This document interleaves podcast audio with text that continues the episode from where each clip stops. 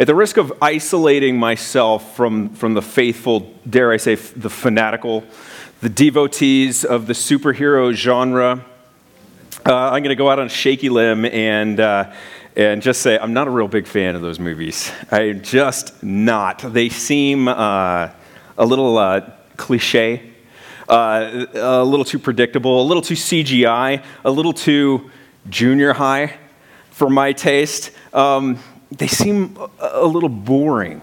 And I think that's in part due to the, the fact these superheroes, they're just becoming too powerful.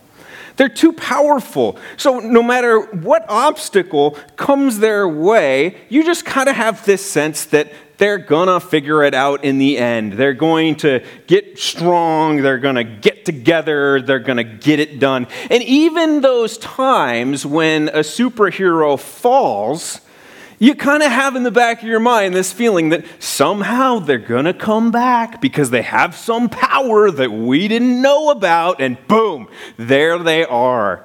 They're just a little too powerful. I think they're a little, um, they're a little too unrelatable for me. Uh, despite my, my childhood dreams, of one day becoming a superhero or a super spy or a super athlete. I'm not a super anything.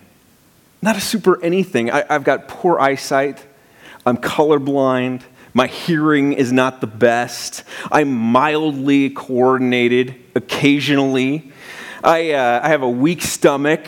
I, am a slow reader. I'm a poor speller. I'm no good at doing math on, in my head. And, and my hair is gray. I, it's just, I'm just not very super. And the same goes for my spiritual life. Uh, I, I, haven't seen any visions. I haven't heard the audible voice of God. I've watched as so many other uh, guys uh, excel and, and they just go on to do great things. Well, I just felt like I was spinning my wheels. I'm no Noah, I'm no David, I'm no Joseph, and I'm certainly no Abraham. Have you ever felt that way? Just ordinary? Can you relate?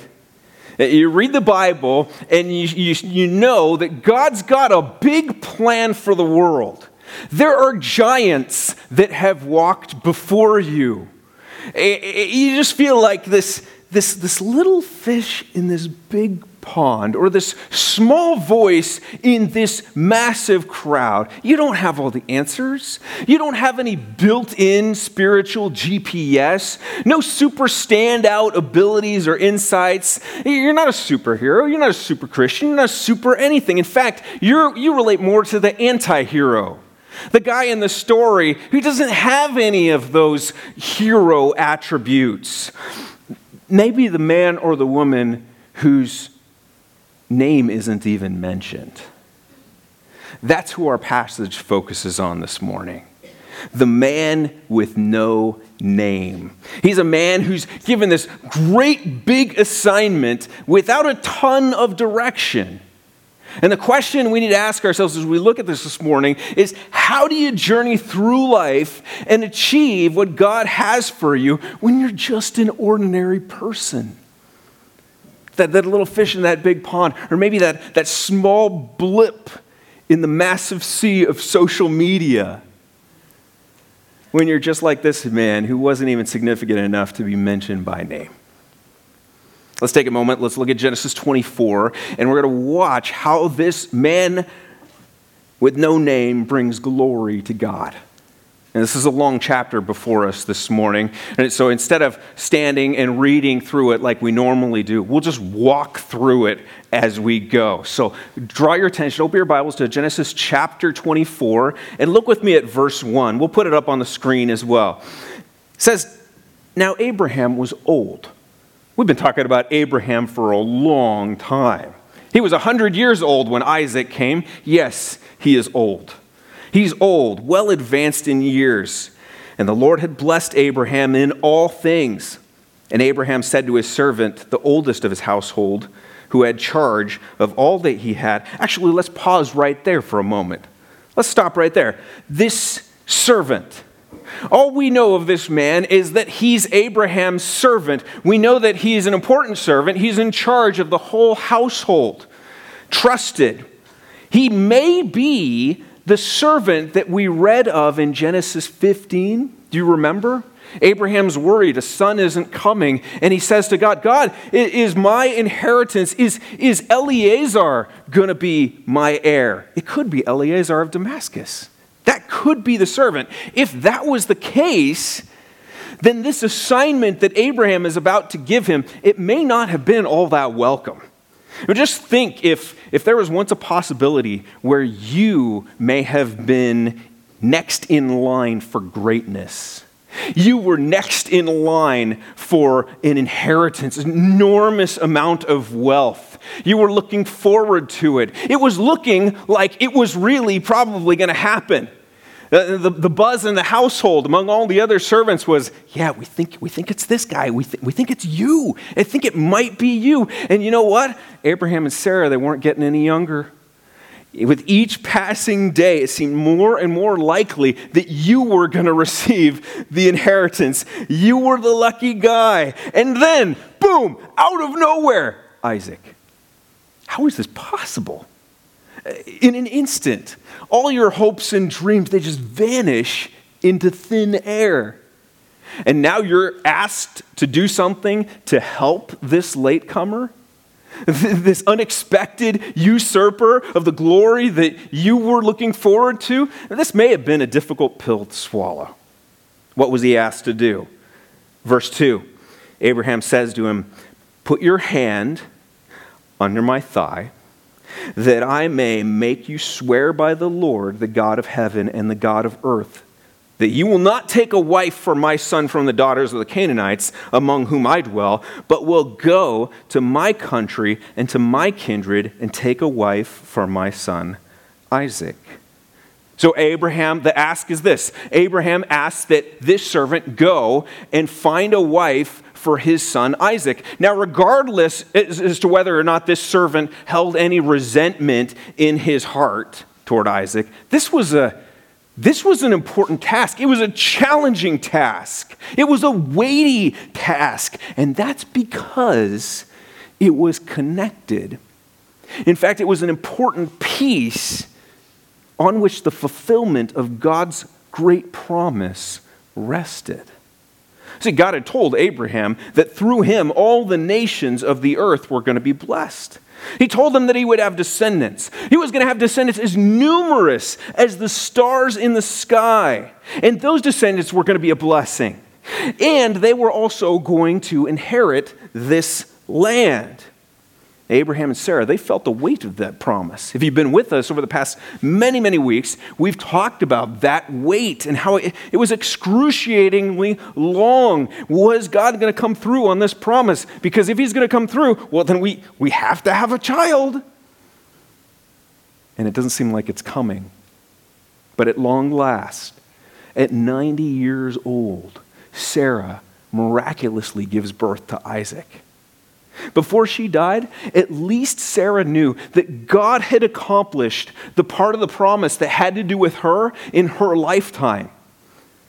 But now the fulfillment of that promise, you know who it rested on? It rested on Isaac and his wife. Isaac needed to have children. Couldn't do that alone. He needed a wife. And Abraham wisely knew that this wife for Isaac, well, it needed to be someone special. She was going to take the place of his wife, Sarah. She was now going to be the, the instrument through which God was going to bring about his promise. She needed to be someone special. Just couldn't be just anyone, and knew that God must have a hand in this. So the servant is asked to go and find her. What an assignment! Can you imagine that weight of responsibility on your shoulders? The servant must have felt the gravity of the call because of the way Abraham asks him.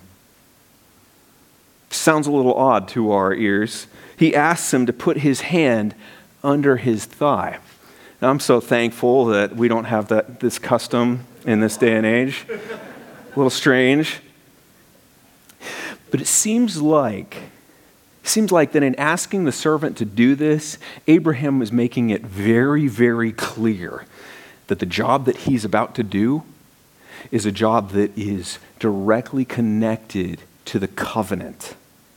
The covenant. It had something to do with the covenant. It had something to do with circumcision. It had everything to do with the fulfillment of God's promise through Abraham's bloodline. This was a sacred assignment. This had to do with the propagation of Abraham's line through which God would bring blessing to all the nations. And because it's so important, Abraham makes a condition very, very clear. He makes him swear that he would not find a wife for his son Isaac from the daughters of the Canaanites. Don't go to the Canaanites. We're living among these Canaanites. Don't go to those people and find a wife for him there. Why could that be? Maybe that has something to do with Genesis 9. Do you remember what happened to Noah after the flood? Do you remember his son walked in on him? There's some type of interaction there, and his son goes and tells his brothers, and, and then Noah pronounces a curse. Do you remember this? In Genesis 9:24, it says this: when Noah awoke from his wine, and he knew what his youngest son had done to him, he said, Cursed be Canaan. A servant of servants shall he be to his brothers. Don't go find a wife for my son from Canaan. Instead, go to my people. Go to my country. Go to my people. And at that point, the servant's realizing, okay, it, it, this is narrowing the field of possibility here.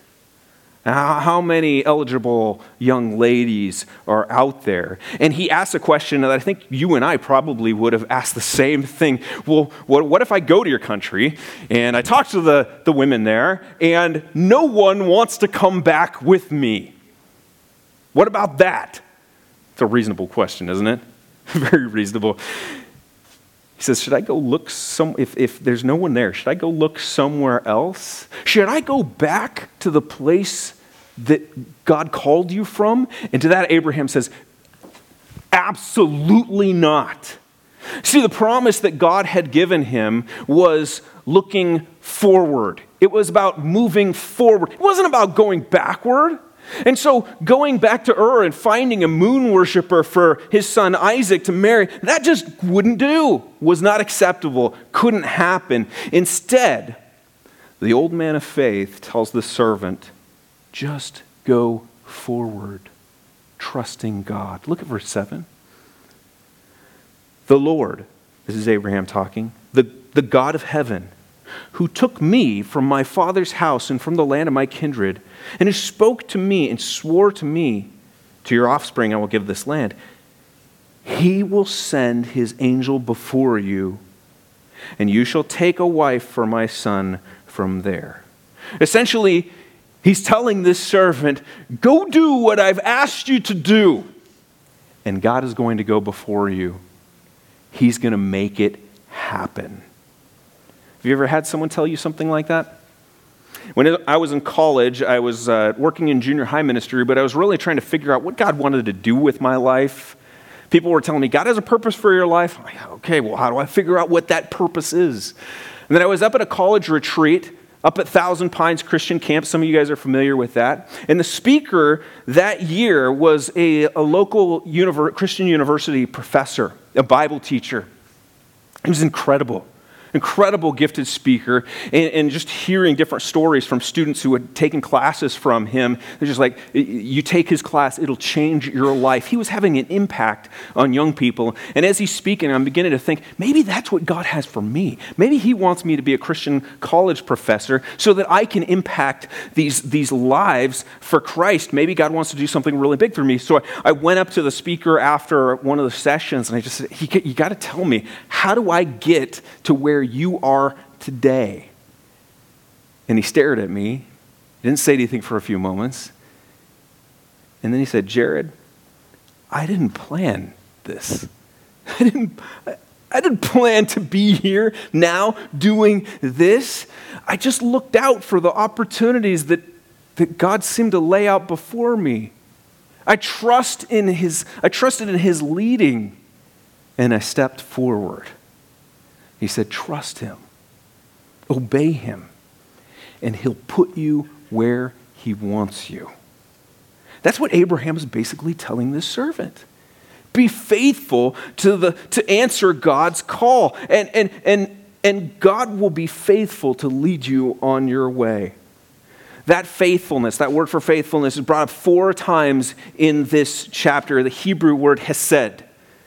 It carries this idea of loyalty. It's a, it's a relational word. It's about being faithful. It's about sticking to the plan. It's about coming through on what you've promised, about loving without fail, not turning to the right or to the left, but moving forward in a straight line. It describes a steadfast, loyal love. I like what Sally Lloyd Jones says of this in her Jesus Storybook Bible for little kids. If you've got little kids and you don't have this thing, get it. In fact, if you don't have it, come talk to me and I will get you one because this is it's so good. She says it's God's never stopping, never giving up, unbreaking, always and forever love. That's what we're talking about here. Hesed isn't mentioned here in verse 7 mentioned other places in this chapter, not mentioned here in verse 7, but that's definitely what we're talking about. God was going to be faithful to his word, faithful to bring about all that he had promised, faithful in love to Abraham and Abraham's descendants. Abraham needed to be faithful. Faithful as he trusted and obeyed God, as he lived life, as he made decisions, as he took risks believing that God was going to be faithful to what he promised. Abraham's servant needed to be faithful, faithful as well as he listened to what Abraham said, stepped out, and trusted God along the way. Now, this guy didn't have any superhero abilities. No ability to see in the future and know for certain this is the way it's going to turn out. He didn't have any x ray vision or a God's will for your life detector. He didn't have any of that stuff. All he had was his faith in a faithful God. How do you journey through life and achieve what God has for you when you're just an ordinary person? No one's special. How do regular guys and girls, men and women, bring glory to God through their everyday lives? You do it by stepping forward, stepping forward with faith in the faithful God. Here's the, the no names guide to glory. As we walk by faith, God is faithful to accomplish his purposes in and through our lives. Good enough? It's the main point. We're done, right? No, no, no, no. We got to see what happens here. We need to see how God's faithfulness plays out in this chapter. Will God enable this no name servant to find this all important wife for Isaac? Will the servant have faith? Look at verse 10. Then the servant took 10 of his master's camels. Remember those camels from way back when? These are like these are like luxury automobiles. These are fancy rides here. Took 10 of them. And he departed taking all sorts of choice gifts from his master. And he arose and went to mesopotamia to the city of nahor. Now that's a really really short verse to describe an epic journey this was a journey from where Abraham was in Beersheba to Nahor. This was a journey of a thousand miles. The average camel is, I, I looked up, if it's bearing a, a load of about 200 pounds, it travels at about, it can travel about 40 miles in a day. The average person can, can travel about 20 to 30 miles in a day. This took a long time. This may have taken a month, two months to get there. It was a slow journey. And when he finally arrived, he came to a well. It was evening. It was the time when the, the sun, just the rays are at the right angle and it just makes everything picture perfect. Golden colors just burst with, with beauty. And at the time, the women in that culture, in that time, they would come out to the well and they would gather water for the rest of the evening. That's when the no name servant prayed. Verse 12, he said, O Lord, God of my master Abraham, please grant me success today. And show your steadfast love, there's that word, to my master Abraham. Behold, I am standing by the spring of water, and the daughters of the men of the city are coming out to draw water. Let the young women, young woman to whom I shall say, Please let down your jar that I may drink. And who shall say, Drink, and I will water your camels. Let her be the one whom you've appointed for your servant Isaac. By this I shall know that you've shown steadfast love to my master. So here he is, finally arrived, the long awaited moment. He's here, sitting by the spring. It was go time.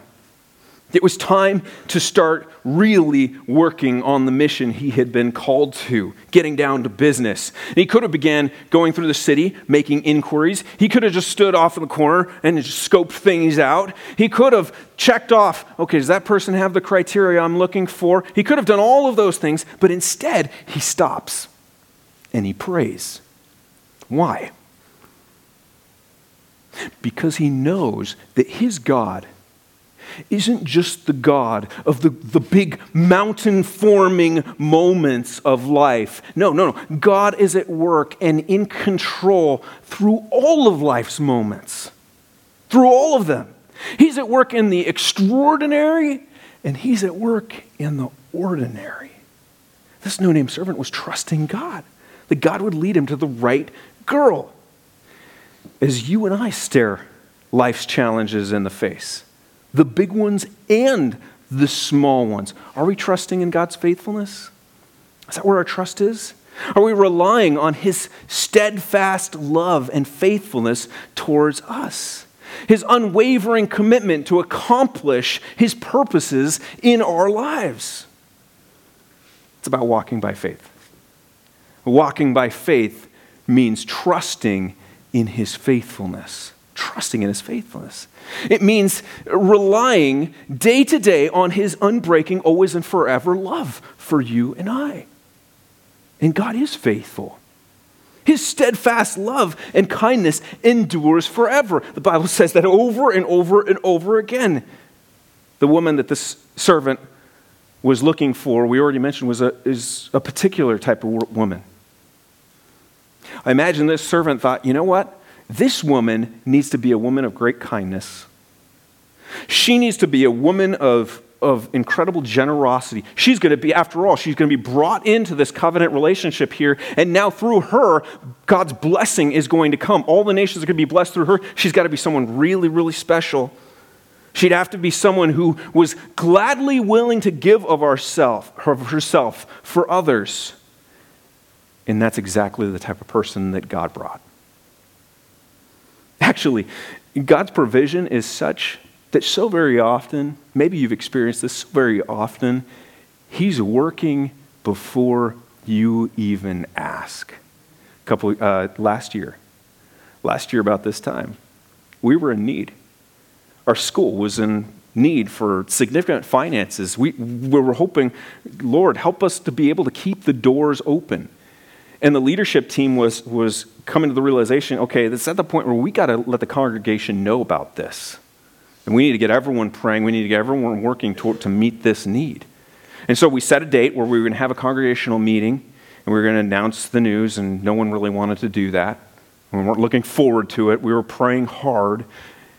And two days before, two days before the meeting, before we even let people know of the need, about two thirds of what was needed came in from someone who had no idea. God is amazing, isn't He? That's what happens here. He, he, his provision is incredible. And we're, we're called to walk by faith as we look to it, as we trust in it, as we rely on it. That's what happens in verse 15. Before he had finished speaking, behold, Rebekah who was born to Bethuel, the son of Milcah, the wife of Nahor, Abraham's brother, came out with her water jar on her shoulder. Coincidence? I don't think so.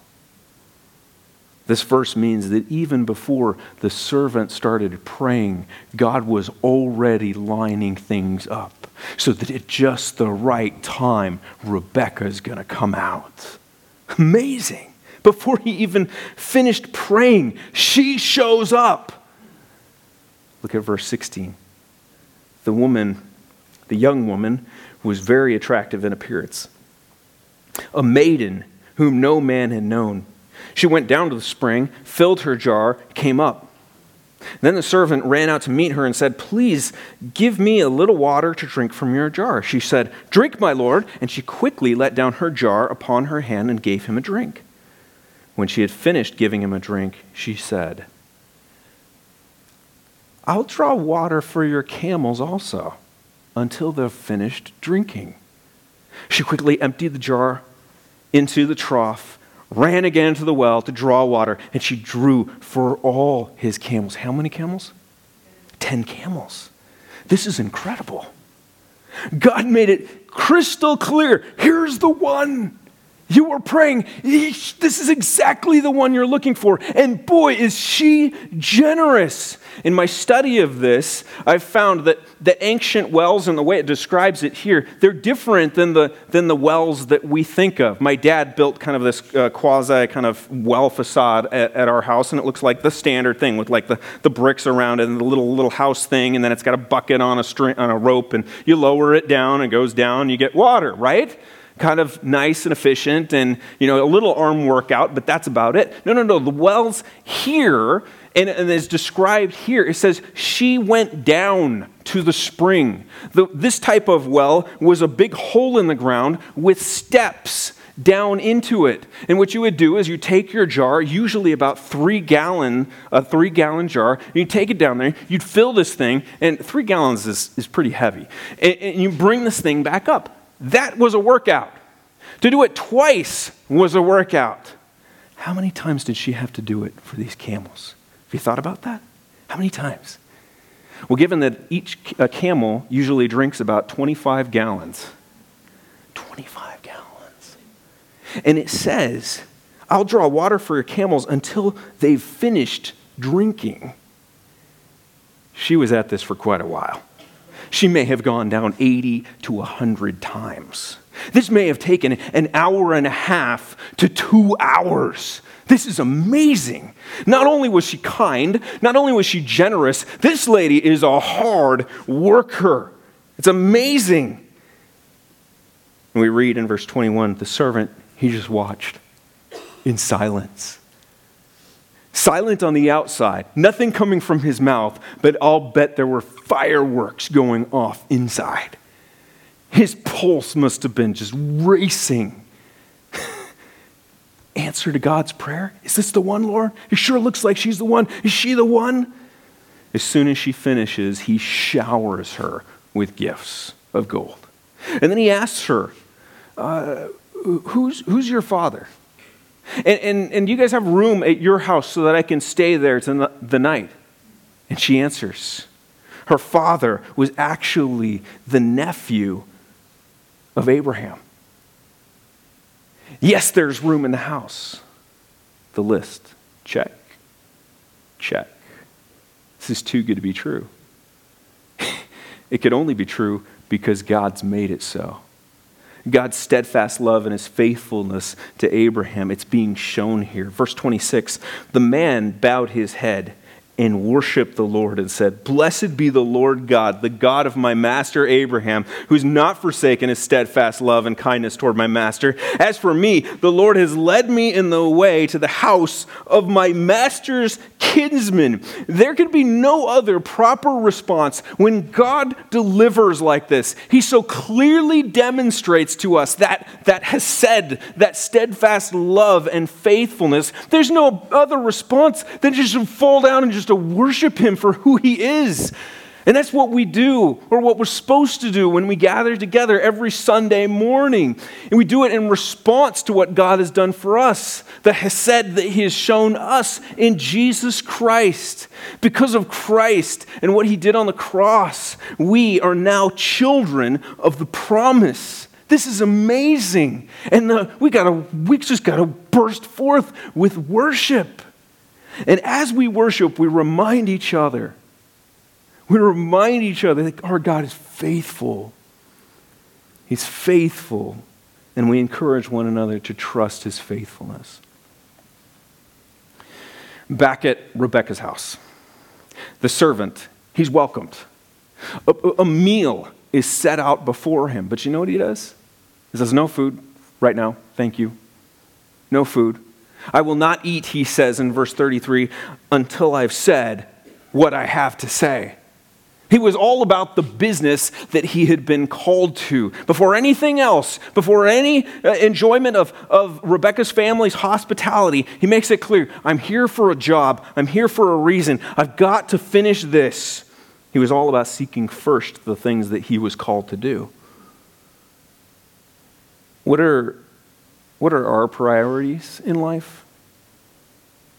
Are you and I getting so busy so busy getting our own lives all set up that we've put God's purposes on hold.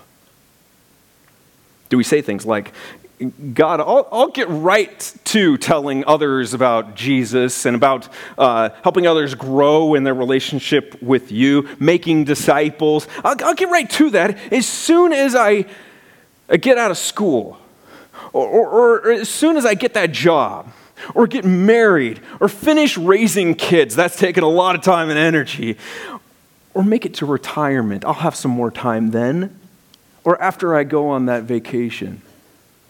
Is that where we're at? Or how about this? God, I'll use, I'll use the money that you've entrusted me with that you've, you've given me out of your goodness. I'll use that for your purposes. Yeah, I'll use that to bless others, and I'll use that to build your church as soon as I have enough in the bank account to make me feel secure. Or as soon as I have enough to buy that house, or that car, or that new gadget. Or as soon as I have enough to pay off my my child's college tuition. That could be a long time. Remember the young man that came to Jesus and he said, Good teacher, what must I do to be saved? And after he had reassured Jesus that he had kept every single one of those commandments, Jesus tells him, Go sell all you possess, give to the poor, and you will have treasure in heaven and come follow me. Boy, that is a tall order, isn't it? That is not easy to let go, is it? Not easy to seek first the kingdom of God and then trust in his steadfast love and faithfulness that that's going to bring everything else you need. And yet, that's exactly what we do when we walk by faith. And walking by faith, it, it, it means trusting in his faithfulness, but it also means giving priority to accomplishing the work that he has for us. It means seeking first the kingdom and trusting that he's going to take care of all those other needs, that he's going to provide all of those other things. Why are you worrying about these things, Jesus said? The servant tells Rebekah's brother Laban and her father Bethuel of his mission. Incredible way God has answered prayer. Look at verse 49. Now then, if you are going to show steadfast love and faithfulness to my master, tell me. And if not, tell me that I may turn to the right hand or to the left. Then Laban and Bethuel answered and said, The thing has come from the Lord. We cannot speak to you bad or good. Behold, Rebekah is before you. Take her and go, and let her be the wife of your master's son, as the Lord has spoken. There was no doubt in anyone's mind at this point that God had done a work here. Both brother and father, they give their consent. And at that point, the servant he, he bows himself to the ground again. He gives worship to God once again. Lord, your hand is in this. They've even agreed to let her go. And then he just busts open the treasure chests and he starts lavishing on Rebecca fine clothes and jewelry of gold and silver. And then he starts giving gifts to all of the family members. And then they call it a night. Now, what happens the next morning? Is something we're going to revisit when we get to chapter 29 and we talk about Laban again. And we'll revisit it because uh, it seems like what the Laban and, and, and Rebecca's mother's request that's given here, it seems like it sheds a little bit of light on another characteristic of Laban that we're going to figure out in the days to come. Basically, they say, can't you just, let's, let's, let's give it some time. Let's wait about 10 days before Rebecca goes with you. And leading us to believe, as we take into account all of these different things, leading us to think maybe something shady's going on here. I think Laban's trying to pull something sneaky here. But at any rate, he says, No, no, no, I got to take her back now. And then they say, okay, we'll leave it up to Rebecca. Will you go with this man? And in a demonstration of her own trust in God, she says, she just says, I will go. And everything in her life, very, very similar to Abraham's response to God call, God's call in his life. Lord, I'll go. I don't know where you're taking me. I don't know what this life is going to look like. I don't know what you're going to do. I'll go. Incredible faith. A blessing is given, and they start on the long journey home. Let's just read together the, the last part here, verse 61. Then Rebekah and her young women arose and rode on the camels and followed the man. Thus the servant took Rebekah and went his way. Now Isaac had returned from Beer Lahai Roi and was dwelling in the Negev. And Isaac went out to meditate in the field toward evening, and he lifted up his eyes and saw, and behold, there were camels coming. And Rebekah lifted up her eyes. And when she saw Isaac, she dismounted from the camel and said to the servant, Who is that man walking in the field to meet us? The servant said, It is my master. She took her veil, covered herself. And the servant told Isaac all the things that he had done. Then Isaac brought her into the tent of Sarah, his mother, and took Rebekah, and she became his wife, and he loved her. So Isaac was comforted after his mother's death. It's beautiful. Now, this story, it's not about the suggestion that we tell God exactly how we want Him to line the circumstances up so that we know for sure what His will is. This isn't about establishing criteria for God to follow to determine His will. No, it's not that. Lord, uh, I'm, I'm going to drive to the donut shop, and if there is an empty space right in front, well, then I'll know that you want me to go in, you want me to sit down and have an apple fritter. It's not about that. No, it's to remind us that God is God. And He is a God of steadfast love and faithfulness. He's in control of all things, from the extraordinary to the ordinary, and He calls us to trust Him. As we've been going through Genesis, we keep coming back to this passage in Proverbs over and over again. Let's read it again. Trust in the Lord with all your heart. Do not lean on your own understanding in all your ways, all, all, all of them acknowledge him, and he will make straight your paths. Do you and I trust him?